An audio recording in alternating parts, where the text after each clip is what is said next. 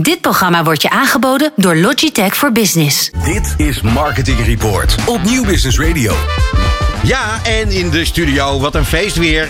Rogier IJzerman, CEO van ACE. En dat heette eergisteren nog Born 05 Group. Dat klopt. Ja, Rogier, leuk man. Ehm, ja, het, het- we hebben een, een uitzending vandaag met allemaal eh, superleuke dingen. Met eh, prijswinnaars. En, eh, en jij bent eigenlijk ook een soort prijswinnaar. Want het gaat ongelooflijk goed met jullie, hè? Het gaat goed. Ja. Nee, maar ik bedoel, het zijn, het zijn geen makkelijke tijden. Eh, en jullie eh, gaan volgens mij hartstikke lekker met prachtige klanten. KLM, eh, Bol.com, KPN, nou, noem maar op. Ja. Het gaat volgens mij hartstikke goed. En dan vervolgens een, een nieuwe naam. Ja. Waarom? Nou, je bent ehm, als ondernemer. Ik ben in 2005 begonnen met Born 5. Op een gegeven moment nou ja, doorloop je alle groeifases die een onderneming doorloopt. En eh, wij kwamen er drie jaar geleden achter dat ja, wij wilden doorgroeien. Maar wel op een manier die paste bij onze cultuur. En eh daar heb je een aantal mogelijkheden. Je kunt je aansluiten bij een groep. Eh, of je kunt zelf een groep gaan bouwen. En we hebben gekozen voor het laatste. Ja. Dus dat is uiteindelijk is onze groep ontstaan uit, eh uit Born 5. Nou, Ja. dan noem je het vanzelf Born 5 groep. Ja. Maar dat was natuurlijk een werktitel. En ehm, uiteindelijk nu zijn we ook andere bureaus aan het overnemen. En wat we daar belangrijk aan vinden is dat er eh, gelijkwaardigheid ontstaat tussen de bureaus. En dan is uiteindelijk het koppeling, eh, de koppeling van zo'n naam. Ja, die, die zorgt voor een disbalans ook tussen de bureaus. We zijn op zoek gegaan naar een nieuwe naam. En eh, dat is ACE geworden. En ACE ja, verbindt ons allemaal. We zijn nu met zes bureaus. We zijn met 165 man in Utrecht en Amsterdam. Ja. En in ACE, ja, ACE staat voor ons voor een heleboel. Maar ik denk dat iedereen heeft er wel een bepaald gevoel bij. Hè? Het is, het is, eh, uit de sport is het natuurlijk eh, het onhoudbare, het, het winnen. Het iedere dag beter willen worden. Het, het kwalitatieve aan de ene kant. En aan de andere kant staat het eh, ook voor eenheid en collectief. En dat is natuurlijk wat we als groep willen, willen leveren. Ja. En, het is ook, en het is ook gelijk al een heel bekende naam. Een bekend Oh ja? woord. Ja, ja, natuurlijk. precies. Ja, Ja, goed gedaan. Dank je. Ehm, ja, eh, als je dan kijkt naar, eh, je hebt gezegd eh, zes bureaus en misschien zit er nog wel wat meer in het vat. Misschien komen we daar straks nog op. Maar wat is de, de specifieke kracht van, van ACE? Nou, wat we, wat we zien, en dat is al een tijdje gaande, is dat ehm, wij zijn eigenlijk van nature, Born 5 is een digitaal bureau. We hebben een april blauw gast erbij betrokken, social bureau. Onlangs Glasnost, Fitzgerald, twee PR-bureaus. En wat wij eigenlijk aan het doen zijn, we zijn de merkkant eh, van ons bureauprofiel aan het versterken. En eh, ik denk, als je ook kijkt naar onze klanten en onze opdrachtgevers, er is heel veel tijd geïnvesteerd de afgelopen jaren in eh, digitale transformatie, data gedreven worden. Ehm, maar daardoor zie je ook wel een kleine verschraling plaatsvinden eh, in het merklandschap. Ja, eigenlijk in, in de volle breedte bedoel je. Dat vind ik wel. Ja, Ja, dus ja. je ziet dat heel veel eh, bedrijven maken gebruik van dezelfde systemen, dezelfde platformen. En dat zorgt voor standaardisatie. eh, en ook uiteindelijk in standaardisatie van dienstverlening en, en emotie. Dus wat wij denken is, en dat is ook een vraag die al een jaar of twee, drie aan de gang is volgens mij. Dat merken weer onderscheidend willen worden. Intrinsiek, dus echt vanuit hun kern. En eh, daar heb je een nieuw type merkdenkers voor nodig. En dat zijn wij aan het eh, organiseren. Ja, zijn jullie dat al of ben je dat aan het, eh, daarin aan het groeien? Want je, Nou, daar groei je in, ja, geloof ja. ik. Ja. Nee, ik denk dat je er wel gelijk in hebt. Bas heeft gelijk alweer een Ja, vraag. ja Rogier, ja, jij zei net wij. Hè, en dan ben jij natuurlijk frontman en het gezicht ook van Ace. Maar, maar eh, wie zijn Ace, als we als we het hebben over de eigenaren? Ja, dat een leuke vraag. Vind ik ook een leuke vraag, Bas. ja, complimenten. nou, wat, eh, wa- wat wel belangrijk is, is dat eh, je ziet een aantal groepen ontstaan in, eh, in Nederland, maar ook in het buitenland. En wat wij heel belangrijk vinden in die groep is, ehm, is ondernemerschap. En dat betekent dat de bedrijven die wij overnemen, dat zijn wel 100% overnames. Maar daar zit altijd de afspraak achter dat de ondernemers van de ondernemingen die wij overnemen, die kopen zich opnieuw in binnen de groep. Ah. En daardoor ontstaat er een groep van ondernemers op groepniveau. ehm, waardoor je ook geen belangenverschillen krijgt op, eh, op bureauniveau. Eh, waardoor je dus met z'n allen voor het eh, collectieve belang knokt. En dat is wat we willen doen. Dus het zijn allemaal jonge ondernemers. Allemaal tussen hè, rond de 35, laten we zeggen. Dus die allemaal voelen dat ze... hè, die zijn nog niet klaar. Die, zijn, die willen echt nog knallen. Maar betekent dat ook dat ze allemaal commissaris zijn bijvoorbeeld? Bij Ace? Of hoe moet ik dat zien? De Nee, aandeelhouder? het- ze zijn aandeelhouder. Ja, dus veel, eh, het, zijn- het is veel, ze zitten veel dichter bij, eh, bij het vuur. Grappig. Dus Ja. als jij praat over wij, dan bedoel je niet de, de, de bestuurders van ACE, maar dan bedoel je echt alle Ja. ondernemers. Ja. Alle. Dus als mensen bij de groep komen, dan ben je ook echt een team. Absoluut. Ja, en dat team, dat, eh, hè, die zijn het allemaal met elkaar eens. Dan klaar blijkt dat er naar die eh, digitale transitie, eh, waar we het zojuist over hadden, ja, dat er een, een, een andere tijd aankomt. Ja. En die tijd, eh, daarin ga je ja, dingen anders vormgeven voor merken. Maar kun je daar een voorbeeld van geven eh, hoe jij, hoe jij daar tegenaan kijkt? Of jullie Nou, wat, wij, wat wij zien is dat je, ehm, eh, je hebt eh, merken die al echt vanuit hun kernwaarden de emotionele connectie leggen met, met mensen. Mhm. Eh, er zijn er heel veel van. we- jullie hebben net AZN gesproken. Dat is ook een opdrachtgever van een van onze bureaus, van Bornel 5. Ja. Is een heel erg intrinsiek gedreven merk. Eh, dat voel je aan alles. Eh, hebben een maatschappelijke positie in de markt. Ehm, maar die zijn op digitaal gebied eh, nog helemaal niet zo connected. En dat weten ze ook. Mhm. Eh, dus wat je daar ziet is dat die ontwikkeling eigenlijk van emotionele connectie naar digitale connectie moet. En eh, aan de andere kant, wij werken ook voor, eh voor Adyen eh, of voor Bol.com. En dat zijn eigenlijk intrinsiek digitaal gedreven organisaties en merken. Die hebben die digitale connectie al. Mhm. Alleen die moeten vaak wat harder werken aan de emotionele connectie. Dus die twee ontwikkelingen die zie je. En daar spelen wij op in met ACE. Ehm, het merk- en medialandschap hadden we het over. Ja. Ehm, er gaat heel veel veranderen. Eh, ik vind het in die, in die zin ook leuk om even te, te noemen dat eh, eh, wij, Bas en ik, gaan starten of zijn gestart met de merken 100. De meest invloedrijke merken. Het gaat niet om de meest invloedrijke bedrijven, maar echt de meest invloedrijke merken.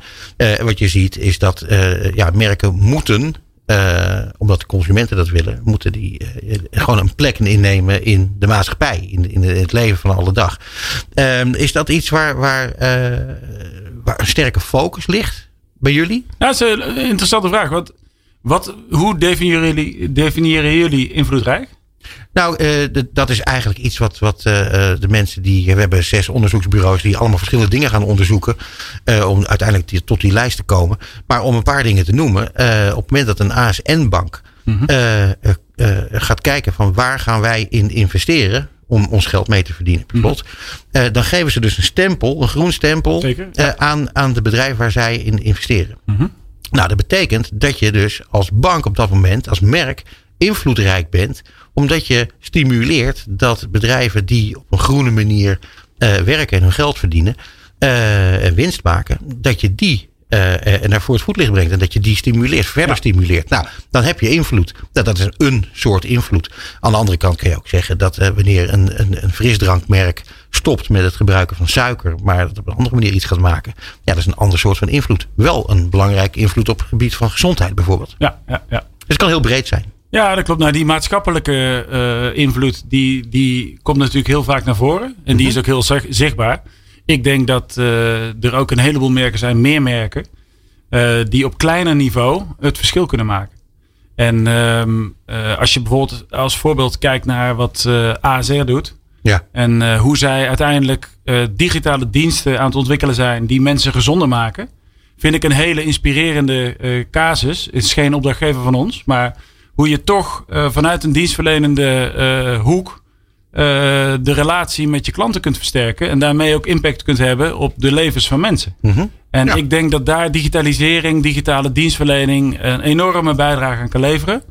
En dat gebeurt in Nederland steeds meer, maar dat kan vanuit merkperspectief nog wel veel beter.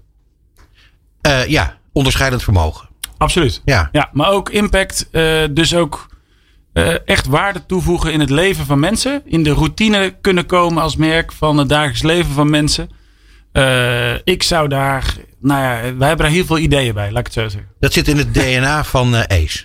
Ja, 100%. Hey Rogier, als geograaf heb ik een hele andere vraag, maar wel fascinerend. Het, het, het bureauwereld in Nederland speelt zich grotendeels af in Amsterdam en wat daar een beetje omheen hangt. En dan nou, in Rotterdam, eigenlijk heeft NRC daar ooit het licht uitgedaan, maar goed vooruit. En dan zitten jullie in Utrecht, wat leuk is dat. Eh, maakt dat uit dat jullie in Utrecht zitten? Is dat leuk? Ja, is dat dat- fijn? Heb je daar goede mensen of heb je er alleen maar last van? eh breek eens een lans voor, eh, voor Utrecht. Ja, de- met alle liefde, maar de, de, eh, ik kom uit Brabant van origine, uit Breda. En ehm, ik heb kunstacademie gedaan in Utrecht. En uiteindelijk kom je er wel achter. Dat had als ook in Breda gekund trouwens. Nou, inmiddels wel, maar toen niet. Oh, oké. Ik ben ook al wat juist ouder. Eh, nee, eh, je komt er wel achter dat het speelt zich af in de Randstad. En eh, met name de klanten, maar ook talentontwikkeling toen. In ieder geval, hè, daar hebben we het over 15, 20 jaar geleden. En ehm, wat ik wel vond in Utrecht, is een bepaalde nuchterheid. En ehm, nogmaals, we hebben het echt over 15 jaar geleden toen, toen ik Born 5 begon. Inmiddels hebben wij bureaus ook in Amsterdam. En we zijn nu in gesprek met partijen uit, uit eh, Eh, Dus ik, ik zie wel juist een soort nieuw model ontstaan, ook voor ons als groep. Dat je eh, nou ja, wat meer kijkt naar een landelijke dekking, waarin kantoren een andere functie krijgen. Eh, veel meer een soort campussen zijn, een soort hubs, waar mensen binnenlopen. Niet alleen mensen die bij je werken, maar ook partners waarmee je werkt, klanten waarmee je werkt. Dus op het moment dat er zo'n ecosysteem ontstaat in Nederland, dat is wat wij willen bouwen. En dan is die locatie, kijk, ik vind Rotterdam een mega inspirerende stad geworden. geworden. Toen ja. de tijd, ik vond dat 15 jaar geleden, een hele andere vibe hing daar toen.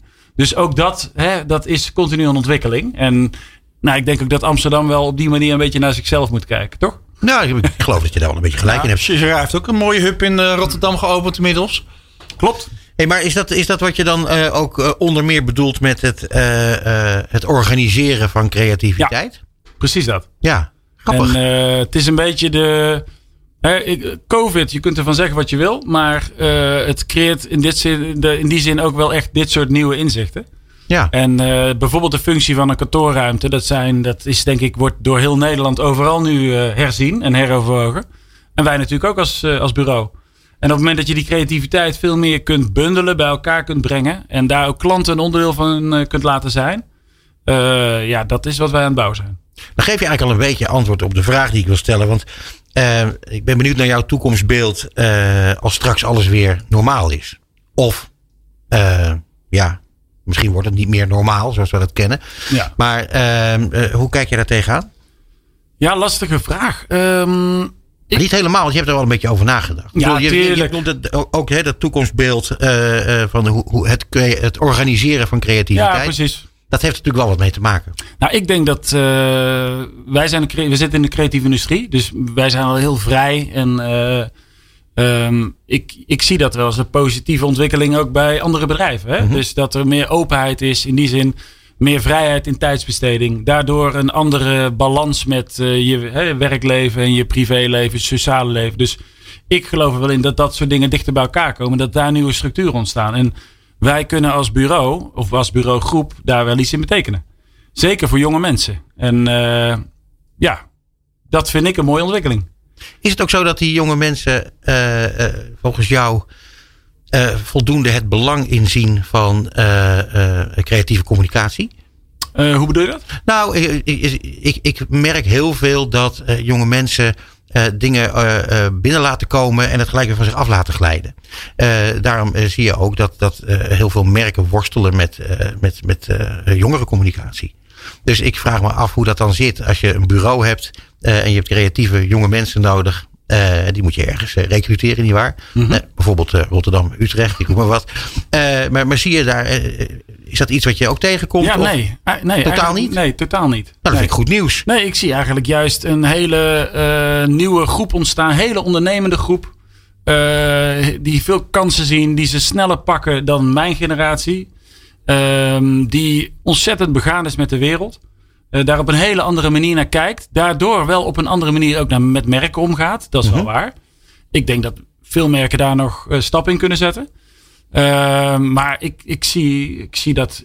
Ik ben ook een positief mens, moet ik eerlijk Ja, zeggen. ja, nee, maar dat is ook heel goed. Dat is, dat is voor je Maar klant ja, ik belang. zie, kijk, wij zij hebben eh, zes bureaus nu in onze groep, eh, die allemaal heel weinig verval hebben. Mhm. En ik denk dat dat komt omdat je een hele, vanuit een hele sterke cultuur eh, mensen bindt. Ja. En er is een enorme gemeenschappelijke drive.